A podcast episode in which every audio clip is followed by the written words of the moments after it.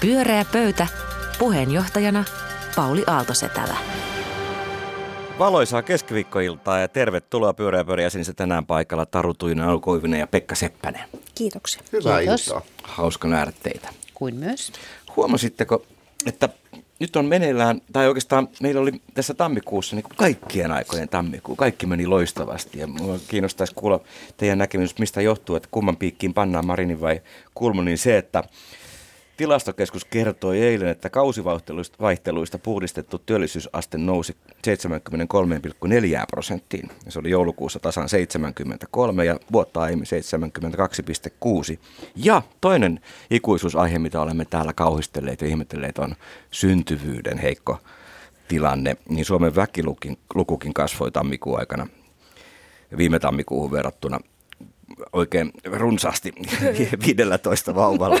Ja, tässä, tässä, tässä on nyt sen verran niin kuin isoja hienoja uutisia, että et, et, kenen, kenen pikki laitetaan?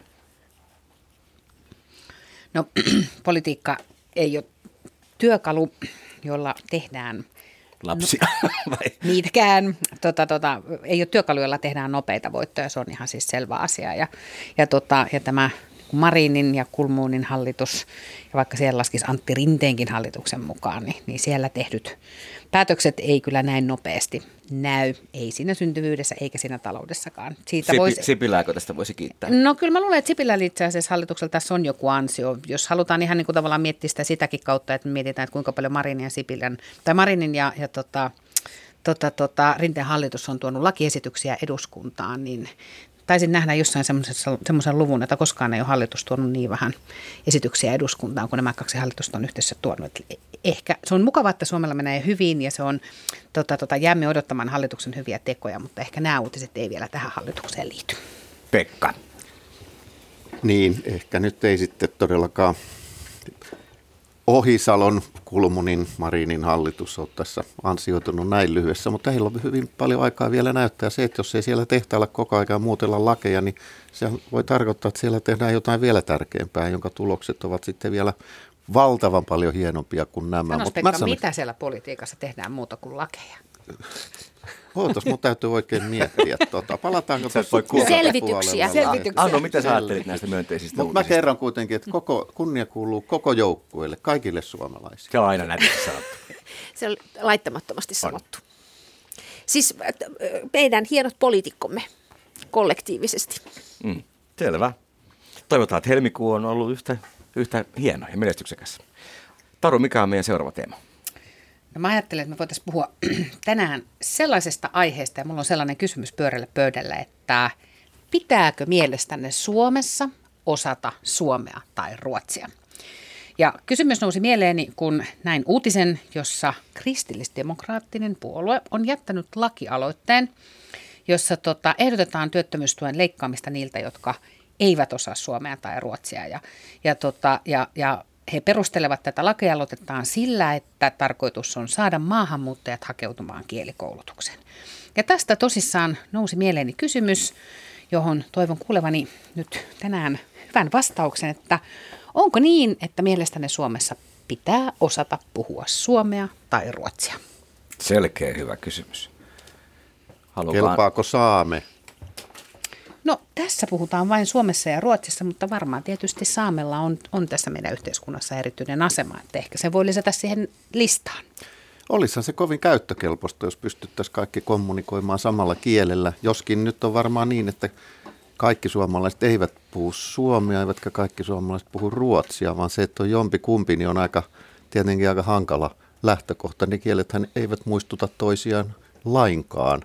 Joten siinä mielessä tämmöinen keskinäisen ymmärtämisen kulmasta niin ei, mutta kyllähän se tietysti olisi ihan kiva, että kun täältä kaukaa tullaan tänne, niin nähtäisiin sen verran vaivaa, että opeteltaisiin joku semmoinen harvinainen kieli, jota kukaan muu ei missään puhu, koska tämähän on turva meille, että meillä on yhteinen salakieli, jota missään ei ymmärretä. Mutta se, että ihminen ei olisi kansankuntoinen ja kykeneväinen tämmöisen kielen puutteen takia, niin on se kovin omituista, että jos meille tulee joku korkeasti koulutettu Oxfordin tohtori, joka puhuu huoliteltua englantia, niin tota, pitäisikö hänen olla sitten toisen luokan kansalainen tämän takia? Mielestäni ei, joten vastaus on, että ennen kuin paremmin perustelet, niin ei mitään pakko Suomea eikä pakko Okei. Ruotsia. Taru valmistautuu perustelemaan, kun Anu kertoo kyllä vai ei. Joo, siis kyllä mä kannatan ka- kan- kansalliskielten niin kuin aktiivista opettamista ja, ja, ja harjoittamista ja on siis sitä mieltä, että se on yhteiskunnan ö, valtion yksi, yksi tehtävä. Meillä on kaksi kansalliskieltä, sitten meillä on vähemmistökieliä ja, ja mä näen, että kielten ylläpitäminen on, on niin kuin tärkeä asia. Se on sitten kokonaan toinen kysymys, että, että miten, hyvin, miten hyviä me ollaan opettamaan näitä kieliä. Että siis äh, Longplayn toimituspäällikkö Anu Silverberg tänään kommentoi Facebookissa tätä KD-ehdotusta just, että nyt olisi syytä niin kuin tarkkaan selvittää, laittaa kipin kapiin journalistit penkomaan tätä ideaa, että miten, mi- minkä verran on tarjolla kielikoulutusta, eikö kielen opetukseen ole pitkät jonot, niihin vaikea päästä, onko se laadukasta, onko se niin kuin realistinen tämä ehdotus, että, että on, on, on niin kuin kielikoulutusta tarjolla sillä tavalla, että siitä voi tulla ikään kuin, no siis sitähän ei voi, mun ymmärtääkseni perustuslaki estää sen, että siitä voisi tulla mikään tällainen ää, tuki, tukiehto, mutta, mutta se on, ne on minusta niin kuin tavallaan kaksi eri kysymystä, että pyritäänkö... Niin, ne keinot sitten on, niin, on toinen. Kei, Joo. to, toinen asia. No, Taru, mikä on sun oma näkökulma tuohon? No mä oon tämän päivän aikana vaihtanut näkemystäni tästä monta kertaa, kun Se tätä on asiaa... tervettä. Niin, kun on tätä asiaa tietoa. mä oon niin Mm. pohtinut sitä, että, että kun tämä, tämä ei ole musta ihan ykselitteinen ja helppo kysymys. Mä huomaan itse ajattelevani, mun ensimmäinen ajatus oli tuo, mikä Pekkakin tuossa sanoi, että herranen aika, että jos meille tulee tosi hyvin koulutettua väkeä ja hyvin englantia puhuvaa väkeä, vaikka ei puhuisi edes hyvää englantiakaan, mutta meille tulee niin osaavaa, fiksua väkeä tänne tekemään töitä tilanteessa, jossa meidän oma työvoima ei riitä, niin, niin mikä ihmeen ehto se semmoinen Suomi tai Ruotsi on? Koska sitten niin kuin, niin siinä, siinä kysymyksessä on niin kuin muitakin arvoja. Mutta sitten samaan aikaan mä huomaan minä myös ajattelevana, sit kun sitä pohdin sitä asiaa, että ot, et, eikö me kuitenkin voitaisiin olla tosi ylpeitä myös tästä suomen kielestä ja ruotsin kielestä ja siitä, että meillä on niin kuin kaksikielinen kulttuuri ja että onko se sitten ajatus siitä, että mä ajatellaan, että no ei se niin tärkeää, että puhut se suomeen, niin onko se viesti, mikä me halutaan niin kuin välittää niin kuin suomalaisille. Ja sitten ehkä ei kuitenkaan. Et, et sitten mä huomaan kyllä, että se puoli siitä, että, että me suhtaudutaan ylpeydellä Suomeen. Me halutaan, että, että suomea ja ruotsia puhutaan täällä jatkossakin ja me halutaan, että täällä olevat ihmiset oppii sitä käyttämään. Niin silloin on kyllä olemassa myös tosi keskeinen arvo. Ja sen takia tota, tota, tota, tämä on musta niin kuin, Tämä on musta tosi kompleksinen kysymys. Sen takia mä sen tänne pöytään Niin, tänään toin. huomasitteko, että Hanna Mahlamäki kirjoitti hyvän kolumnin Hesarin, Hesarin Saksan kirjeenvaihtajat tällaisesta tutkimuksesta, missä turvapaikanhakijoita Saksassa, joita on melkein 2 miljoonaa, 1,8 miljoonaa, niin kuinka hyvin he ovat tyytyväisiä elämäänsä ja ovat sopeutuneet yhteiskuntaan. Yksi keskeisistä syistä lienee koko ajan parempi saksan kielen taito. Niin, mutta miten meillä, kun tämä on aika komplisoitu tämän ruotsin takia, joka on hieno kieli ja, ja, totta kai tasa-arvoinen ja tasavertainen Suomen kanssa, ellei vielä vähän tasavertaisempikin joskus, niin entäs nämä kaikki meidän niin sanotut maahanmuuttajat, he ryhtyvät opiskelemaan ruotsia, puhuvat sujuvaa ruotsia sitten tulevaisuudessa, eivät he kuitenkaan pysty kommunikoimaan niin kuin enemmistön kanssa täällä, koska suuri osa suomalaisista ei yksinkertaisesti osaa ruotsia riittävän hyvin, jotta he pystyisivät näiden hienosti ruotsia puhuvien maahanmuuttajien kanssa kommunikoimaan. Niin, mä en tiedä kuinka iso ongelma. kuinka Ei iso ihan ongelma. valtaisa. Tää ei, mä en usko myöskään, että tämä on niinku skaala, skaala-asteikolla valtava ongelma, mutta siis mä ajattelen, että tässä on niinku sekä periaatteellinen että pragmatistinen niinku taso. Ja, ja se pragmatistinen tasohan on nimeltään rinnakkaiskielisyys, eli on olemassa niinku ajatus Pohjoismaissa yleisesti se, että, että, että yritetään niinku, äh, esimerkiksi yliopistoissa, jossa näitä Oxfordissa väitelleitä hienoa englantia puhuvia tai muualta tulevia, ei suomea tai ruotsia puhuvia kosolti on, niin ikään kuin käytetään rin, rinnakkaisesti kieliä, mutta et samanaikaisesti tehdään panostuksia sille, että myös niillä pohjoismaisilla pääkielillä ää, olisi jatkossa ajateltaisiin vaikeita asioita, tehtäisiin tiedettä, ajateltaisiin käsitteellisiä ajatuksia, eli että pohjoismaiset kielet ei tässä, kun ollaan kansainvälinen yhteisö ja periaatteessa kaikki puhuu englantia, niin ei kuitenkaan palautettaisiin näitä pohjoismaisia pääkieliä sellaisiksi kyökkikieliksi. Mutta miksi juuri kielitaito on se niinku tärkeä kriteeri? Eikö joku muu osaaminen, esimerkiksi laskutaito tai muu kansalaiskelpoisuus tai jonkunnäköinen ammattitaito, miksei tämmöistä vaadita? Onhan niin, Eiköhän että täällä on aika vaadita. paljon niin sanottuja suomenkielisiä, jotka eivät tämän tyyppisistä kielitestistä todennäköisesti mm. pääsisi lävitse. Siis, että pitääkö meidän sitten olettaa, että niin sanotut suomenkielisetkin osaavat hiukan paremmin suomea, jotta he selviäisivät näistä Eiköhän tämä testeistä. työpaikoilla tämä rinnakkaisuus jo ole olemassa. Tänään puhuin uusille työntekijöille, niin englantia puhuin, jotta tulin ymmärretyksi. Et siis suomea, etkä ruotsia. Niin siis tämä tulee musta siis siihen, että, että koska se laskutaitokin on tärkeä ja se on ominaisuus, jota me kaivataan tänne, niin, niin siinä tilanteessa, jossa me lähdetään, että Paulillakin puhutaan englantia, niin se laskutaidon merkitys on siinä huomioitu. On. Suomen kielen Kaikki lautakunta vaatii myös yhteiskunnan Pyörää pöytä. vahvistamista. Pyöreä pöytä. Joku, joku pieni julistus jäi nyt kuulematta. Haluatko jatkaa loppuun? Niin siis, että suomen kielen lautakunta, joka, joka ajaa kansallisen kielipoliittisen ohjelman laatimista, ja tämä uusi hallitus on aikoo semmoisen tehdä, niin siinä kiinnitetään huomiota juuri tähän myös suomalaisten niin. kieliosaamiseen. Erinomaista. Pekka, sitten kolmas teema. No tuosta Anu mainitsemasta kansallisesta kielipolitiikasta tuli mieleen sunnuntaina Virossa puhunut perussuomalaisten nuorten varapuheenjohtaja, joka kertoi puheessa olevansa fasisti. Ja käsittääkseni tästä on noussut jonkinlainen kohu ja hän on jättänyt paikkansa. Ja siis syynä ilmeisesti on se, että fasisti kertoi olevansa fasisti. Mulla ei ainakaan ole mitään syytä epäillä, etteikö hän olisi ollut rehellinen ja puhunut totta. Niin mä oon jotenkin hämmentynyt. Siis, että onko niin, että on sallittua ja ihan ok olla fasisti, kunhan ei myönnä sitä ääneen. Eli piilofasismi on ihan ok, mutta julkilausuttu rehellinen fasismi ei ole ok. Nyt kun meillä on täällä yksi julkisen keskustelun huippuasiantuntija ja poliittisen elämän huippuasiantuntija, niin mä haluaisin, että te vähän valistaisitte mua, että onko mä ymmärtänyt jotain väärin. Selkeä kysymys. Saako fasisti olla julkisesti fasisti ja sanoa näin? Mun mielestä ilman muuta fasisti, jos hän kerran on fasisti, niin hän saa olla julkisesti fasisti ja hän saa sen ilman muuta sanoa ääneen. Mun mielestä se kohu ei syntynyt siitä, vaan mun mielestä se syntyi siitä, että meillä on ää, perussuomalaisten puolue, joka on kallupeissa mitattuna maan suurin puolue, ja tämän puolueen nuorisojärjestön varapuheenjohtaja, joka ilmoitti olevansa fasisti, niin me voidaan todeta, että meillä on siis Suomen suurimmassa puolueessa on nuorisojärjestössä kasvamassa fasisteja. Ja musta se niin kuin kohu liittyi siihen. Ja se oli varmaan se yllättävä puoli tässä asiassa.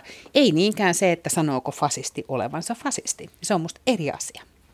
No Onko se paha, jos sitten on tämmöinen maailmankatsomus, joka saattaa poiketa hyvinkin paljon meidän maailmankatsomuksesta? No mähän on siis sitä mieltä, että se on erittäin hyvä, että jos fasistit sanoo ääneen olevansa fasisteja, koska silloin se ei voi olla kenellekään yllätys. Että, on, se ei ole silloin kenellekään yllätys ja se antaa esimerkiksi muille puolueille vaikkapa mahdollisuuden hallitusohjelman neuvotteluissa arvioida, minkälaisten kumppaneiden kanssa lähdetään esimerkiksi yhteistä hallitusta rakentamaan. Et siinä mielessä musta se on oikein toivottavakin, että fasistit sanovat ääneen olevansa fasisteja, eivätkä mitään kaappifasisteja. Mutta eikö perussuomalaisten puheenjohtaja ilmoittanut, että tämä ideologia ei ole perussuomalaisten ideologia, tai joutu lähteen tämä fasisti? No näin taisi ilmoittaa ja, ja, tota, ja tosissaan lopputulos taisi olla se, että tämä kyseinen henkilö joutui tosissaan tai jätti paikkansa sitten tässä perussuomalaisten nuorisojärjestön organisaatiossa. Ja, ja musta se alleviivaa nimenomaan tätä kyseistä tematiikkaa, että, että perussuomalaisten puheenjohtaja Jussi halla haluaa pitää huolen siitä, että muut puolueet eivät pysty esimerkiksi jossain hypoteettisissa hallitusohjelmaneuvotteluissa sanomaan, että emme leiki teidän kanssanne, koska emme halua leikkiä fasistien kanssa. Ja, ja se on varmaan tärkeää nyt sitten perussuomalaisissa pitää huoli siitä, että tässä kulkee semmoinen raja, koska, koska tota, uskon, että se on merkityksellinen Niin siinä oli vähän puolueille. muutosta havaittavissa käyttäytymisessä. Niin, siis no, mä ajattelin, että tässä taas sit puhutaan, äh, käydä, tehdään tämmöistä etikettileikkiä, että tässä puhutaan, puhutaan nyt sitten, voidaan käydä keskustelua siitä, että mitä se fasismi on, että minkä sortin fasisti. Eli siis tavallaan tämmöinen niin kuin klassinen, mistä sanoudut irti, määrittele se ensinnä, mistä on nyt puhe ja sitten, että sanoudutko siitä irti.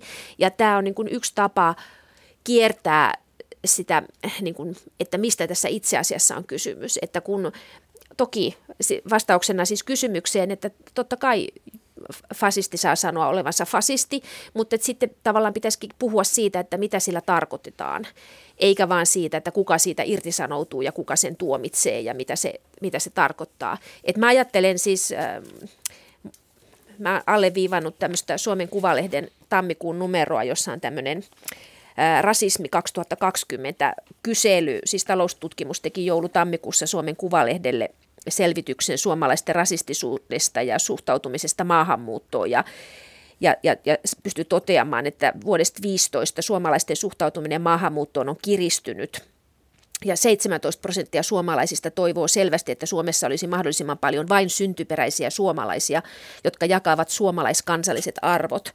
Ja se, mikä yksi kiinnostava löydös tästä tutkimuksessa myös oli tai selvityksessä oli se, että rasismin perustelut on muuttuneet biologiseen suuntaan, eli tämmöiseen etnonationalistiseen suuntaan. Juuri se, että ajatellaan, että pitää olla verenperintöä ja juuria. Sen sijaan niin kuin vielä 15 puhuttiin paljon islamista ja uskonnosta ja tämmöisistä kulttuurisista tekijöistä. Ja mä ajattelen, että tämä, jos tässä kehyksessä pohditaan tätä Toni Jalosen fasismia, niin se ei enää näytäkään niin välttämättä vaan hänen yksityisajattelultaan, vaan että on olemassa niin kuin sellainen fasistinen kieli juurista ja maaperästä, joka itse asiassa ei rajoitukaan mihinkään, vaan perussuomalaisten nuorisojärjestöön. Ja musta olisi paljon kiinnostavampaa puhua tästä. Niin, siihen fasismiin kai liittyy sitten tämmöinen niin vahvan johtajan kaipuu ja halu. Ja tota, sitten sillehän täällä Suomessa olisi niin kuin aika hyväkin maaperä jo valmiiksi.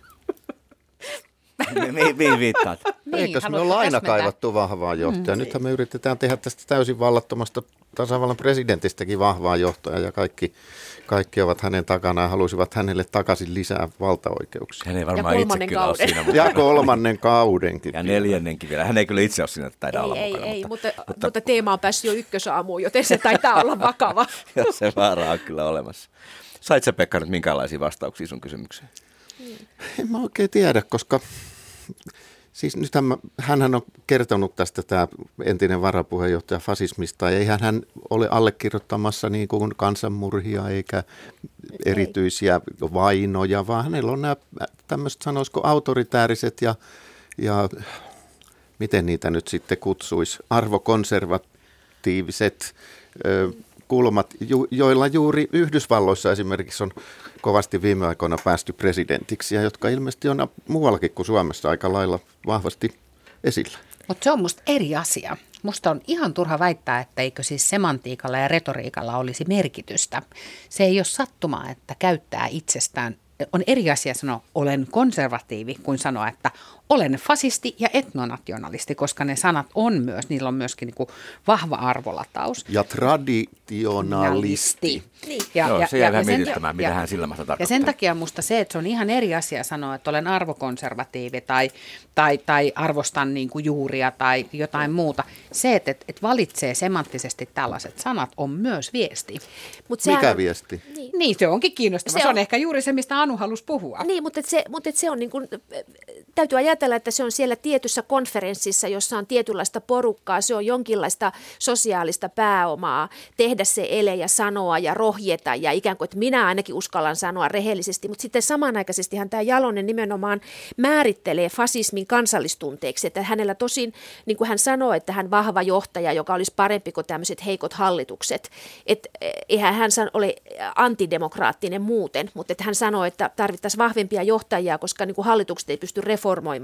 Mutta sitten samanaikaisesti hän, hän puhuu kansallistunteesta, että hän, hän sekoittaa myös tällä määritelmällä ja sikäli toimii ikään kuin sitä perussuomalaisten sivilisoivaa ja, ja, ja puhdistavaa retoriikkaa vastaan. Hän niin kuin tavallaan sekoittaa asioita, joita halutaan pitää irrallaan. Mutta mä väittäisin, että se on ihan totta, että nämä asiat sekoittuu. Niitä ei voida pitää irrallaan, vaikka, ja, ja se on tässä juuri nimenomaan se, joka tekee tämän keskustelun hankalaksi. Tuleeko nyt fasistisanasta salonki kelpoisempi, kun mekin siitä puhutaan tässä? Onko tässä semmoinen vaara? Tai onko se nyt vaara ollenkaan? Vai onko päinvastoin? Niin. Että koko maailma irtisanoutuu fasismista niin kuin Mussolinin kautta ajateltuna vaikka?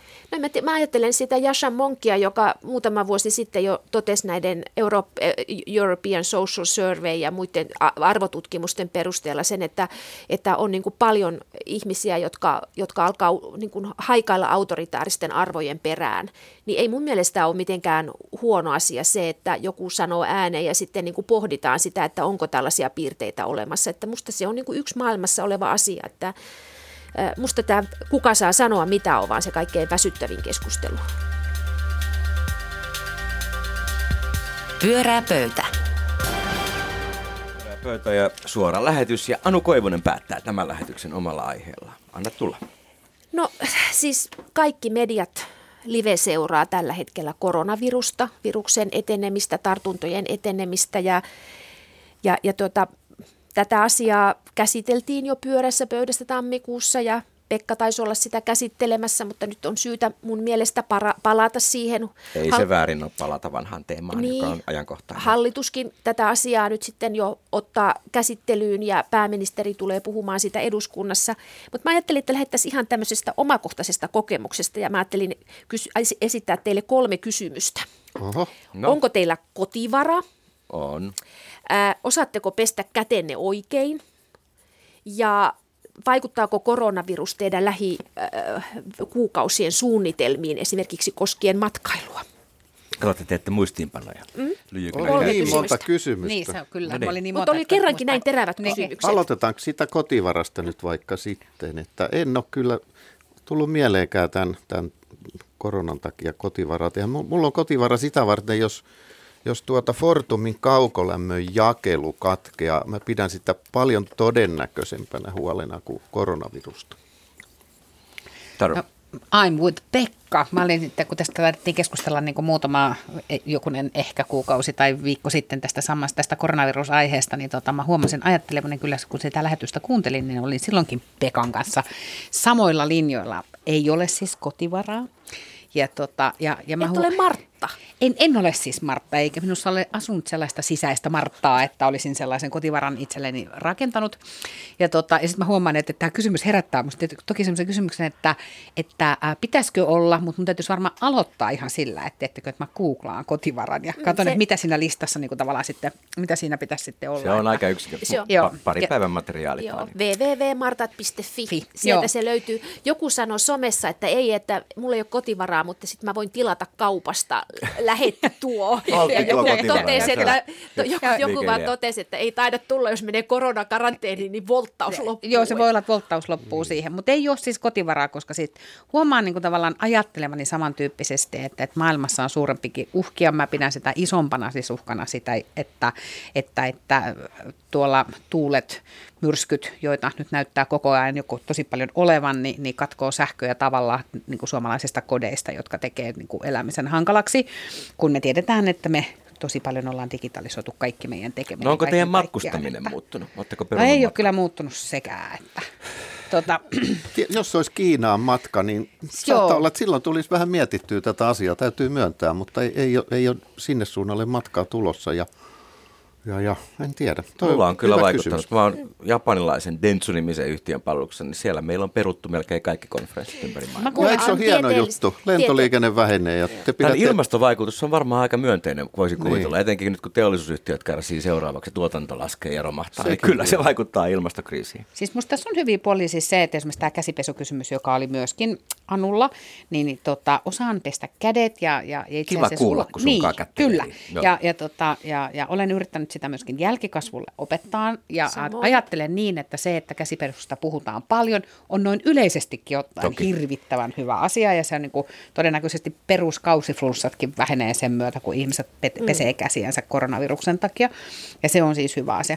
Mutta et, et, et se, mikä musta on kyllä vakavampi puoli tässä on oikeastaan se, minkä Paulikin tuossa nosti esille, että et musta se on selvä asia, että täällä on siis talouteen vaikutuksia. Mm. Ja, ja, tota, ja se, että, että mi, ne vaikutukset, joita arvioidaan globaalisti olevan, niin ne kyllä sitten tietysti huolestuttaa noin niin kuin kansantalouden näkökulmasta. Niin, on isoja, isoja kysymyksiä. Mä ajattelen, niin kuin, siis mä huomaan ajattelevani tällaista, just tätä esimerkiksi tätä käsi, käsienpesuasiaa, niin että, että äh, mä mietin niin kuin historiallista muutosta siitä, että kun mä itse sen ikäinen, että mä muistan niin kuin 70-luvun television ja tietoiskut ja siis tupakan lopettamiskampanjat ja salatin syömiskampanjat ja kaikki tällaisen, joka on, niin kuin on isoja kansanterveydellisellä Mäkin tasolla muistan. vaikuttavia asioita ja, ja, ja jotenkin sitä, että me nyt niin kuin individualismin tässä, tässä ajassa kaikki ajattelee, että minua ei saa kukaan tulla määräilemään ja minä ainakin itse päätän, miten teen ja pesenkö käteeni ja muuta. Niin mä tavallaan huomaan niin ajattelevani, että jipi, että nyt siis toivon, että Yleisradiossa niin kuin, siis Suomen ykköstähdet keksii sen biisin, jolla lapset oppii pesemään kätensä kaksi painallusta, saippua, riittävän pitkä hieronta, huuhtelu, kuivaus. Että niin kuin tavallaan tämän opettaminen lapsille ja aikuisille, niin mä, näen, mä, mä niin kuin kaipaan et tämmöstä... Sitä muuten tapahtuu. Mä katsoin suosituimpia Insta tähtien niin kuin fiiriä, niin kuin esimerkiksi semmoinen kuin Pieru Perse, joka on erittäin suosittu nuorten se, seuraama Instatili, niin siellä oli käsienpesuohje. Joo, se on kyllä. todella tärkeää, koska tämä käsienpesuhan keksittiin vasta 1800-luvun loppupuolella, muistaakseni Ignat Semmelweis-niminen lääkäri havaitsi, että ja lääkärit ei heti totellut sitä. Ei, lääkärit ei totellut. Ja, ja vieläkin tutkimuksessa huomattu, että sairaaloissa niin lähihoitajat, pesee useimmin, sitten sairaanhoitajat toiseksi useimmin ja, ja lääkärit kaikkein harvimmin noudattaa Eikö ohjeita. Tästä on ihan sama artikkeli. Se sama artikkeli, mikä oli se, niin kuin, että kirurgit, kun niille opetettiin käsienpesua, niin itse asiassa globaalisti jotenkin niin kuin leikkausinfektioiden määrä laski 40 prosenttia tai jotain ihan kauheaa. Mutta me ollaan kaikki niin kuin lääkärit, me kuvitellaan, että eihän meidän kädet, mutta jokaisen pitäisi pestä, ei tämä ole mennyt jakelu, jos tämä koronavirus, joka nyt näillä näkymin ei ole mikään kamalan paha pandemia eikä tulekaan sellaiseksi, opettaa meitä pesemään käsiä tämmöisten paljon haitallisempia ja laajempien kausiinfluenssoja ja muiden räkätautien varalta, niin sieltä tulee mahtava kansantaloudellinen säästö, vaikka mä sitä mieltä, että ehkä raha nyt ei ole se oikein mittari ainakaan tässä kohtaa, mm. että jos nyt pörssikurssit, pörssikurssit romahtaa miljardeilla, niin tota, kyllä ne sitten taas nousee, että mm. jos joku myy nyt yhden siis omistamiaan pörssiosakkeita sen takia, että on koronavirus, niin on se aika pöllöä. Mä en tunne ketään, joka omistaisi 100 prosenttia jostain yrityksestä ja olisi koronaviruksen takia ryhtynyt miettimään yrityksen myymistä, niin älkää tekään, jotka omistatte Mut promille osia. Niin jos on mediapanikki, niin mä en usko, että vähättely on niin kuin niin, hyvä keino siihen en usko. Realismi niin, on musta aika us- hyvä. Niin, mutta mä ajattelen, että kyllähän tää on, tässä on niin kuin vaikea tavallaan välttää sitä niin kuin siihen live-seurantaan mukaan menemistä. Että aivan samalla tavalla kuin ennen joulua tavallaan kaikki olimme sel- hallituskriisin osallisia, kun oli se ovi-live-seuraaminen, niin. että mitä hallitukselle ja Antti Rinteelle tapahtui. Nyt seurataan jokaista kuolintapausta ympäri maailmaa. Joka ikistä niin, että kuka oli junassa, junassa tuota Helsinki-Vantaalta Jyväskylään ja mitä siellä Mikkelissä ja siis niin kuin, kuka siellä Kanarian saarilla. Ja, ja tämä tuottaa sellaista, niin kuin, tämä on vaikea olla vaikut, mä uskon, että tämä ihan oikeasti vaikuttaa siihen, mitä lähiviikkoina tehdään ja minkälaisia kesälomasuunnitelmia ja kuka kuluttaa mitä ja mennäänkö näkyykö ihmisiä Mustakin kaupungilla illalla? Mustakin siis se on selvä asia, että se vaikuttaa. Siis se on aivan selvä asia, että se vaikuttaa. Mutta siitä, siitä ei ole kysymys ollenkaan. Se, että, niinku, että onko se... Äm, ja, ja, ja sillä on talouteen vaikutuksia. Mä oon samaa mieltä Pekan kanssa, että se ei ole niin oikein mittari tietenkään, jos ihmisiä kuolee, mutta totean siis sen, että tavallaan se, ne kerrannasvaikutukset näkyy musta mm. niin kuin siellä todennäköisemmin itse asiassa kuin sitten siitä, että tosissaan, että kausi-influenssaan ymmärtääkseni edelleenkin kuolee merkittävästi. Onko tämä rummitus mennyt teidän mielestä liian pitkälle? Tällä hetkellä on kyllä aika kova, aika kova että on melkein kannattaisi, jos on heikkohermoinen, ajattelen itseäni, niin olla seuraamatta mediaa. Mutta se on ymmärrettävää tämä, että siis kun asiantuntijoilta kysytään, niin ei kukaan asiantuntija voi sanoa, että unohtakaa koko juttu, mitään riskejä ei ole. Totta mm, kai mm, aina joku pieni todennäköisyys on, että käy huonosti ja heidän velvollisuus on muistuttaa siitä, mutta kun se on vaan se ainoa, mitä sitten tuodaan esiin, niin siinä mielessä mediasta saa kyllä aika mielestäni virheellisen kuvan siitä, missä mennään. Mm.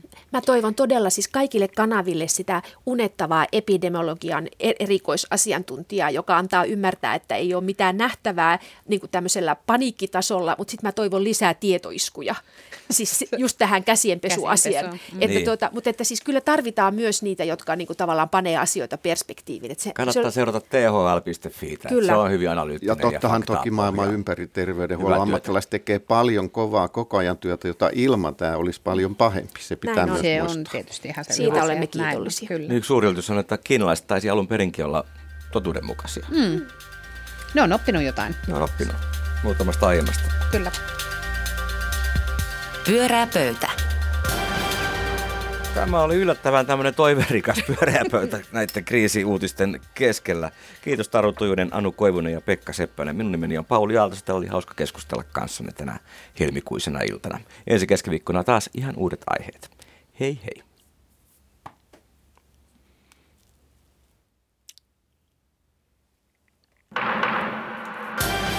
Pyöreä pöytä.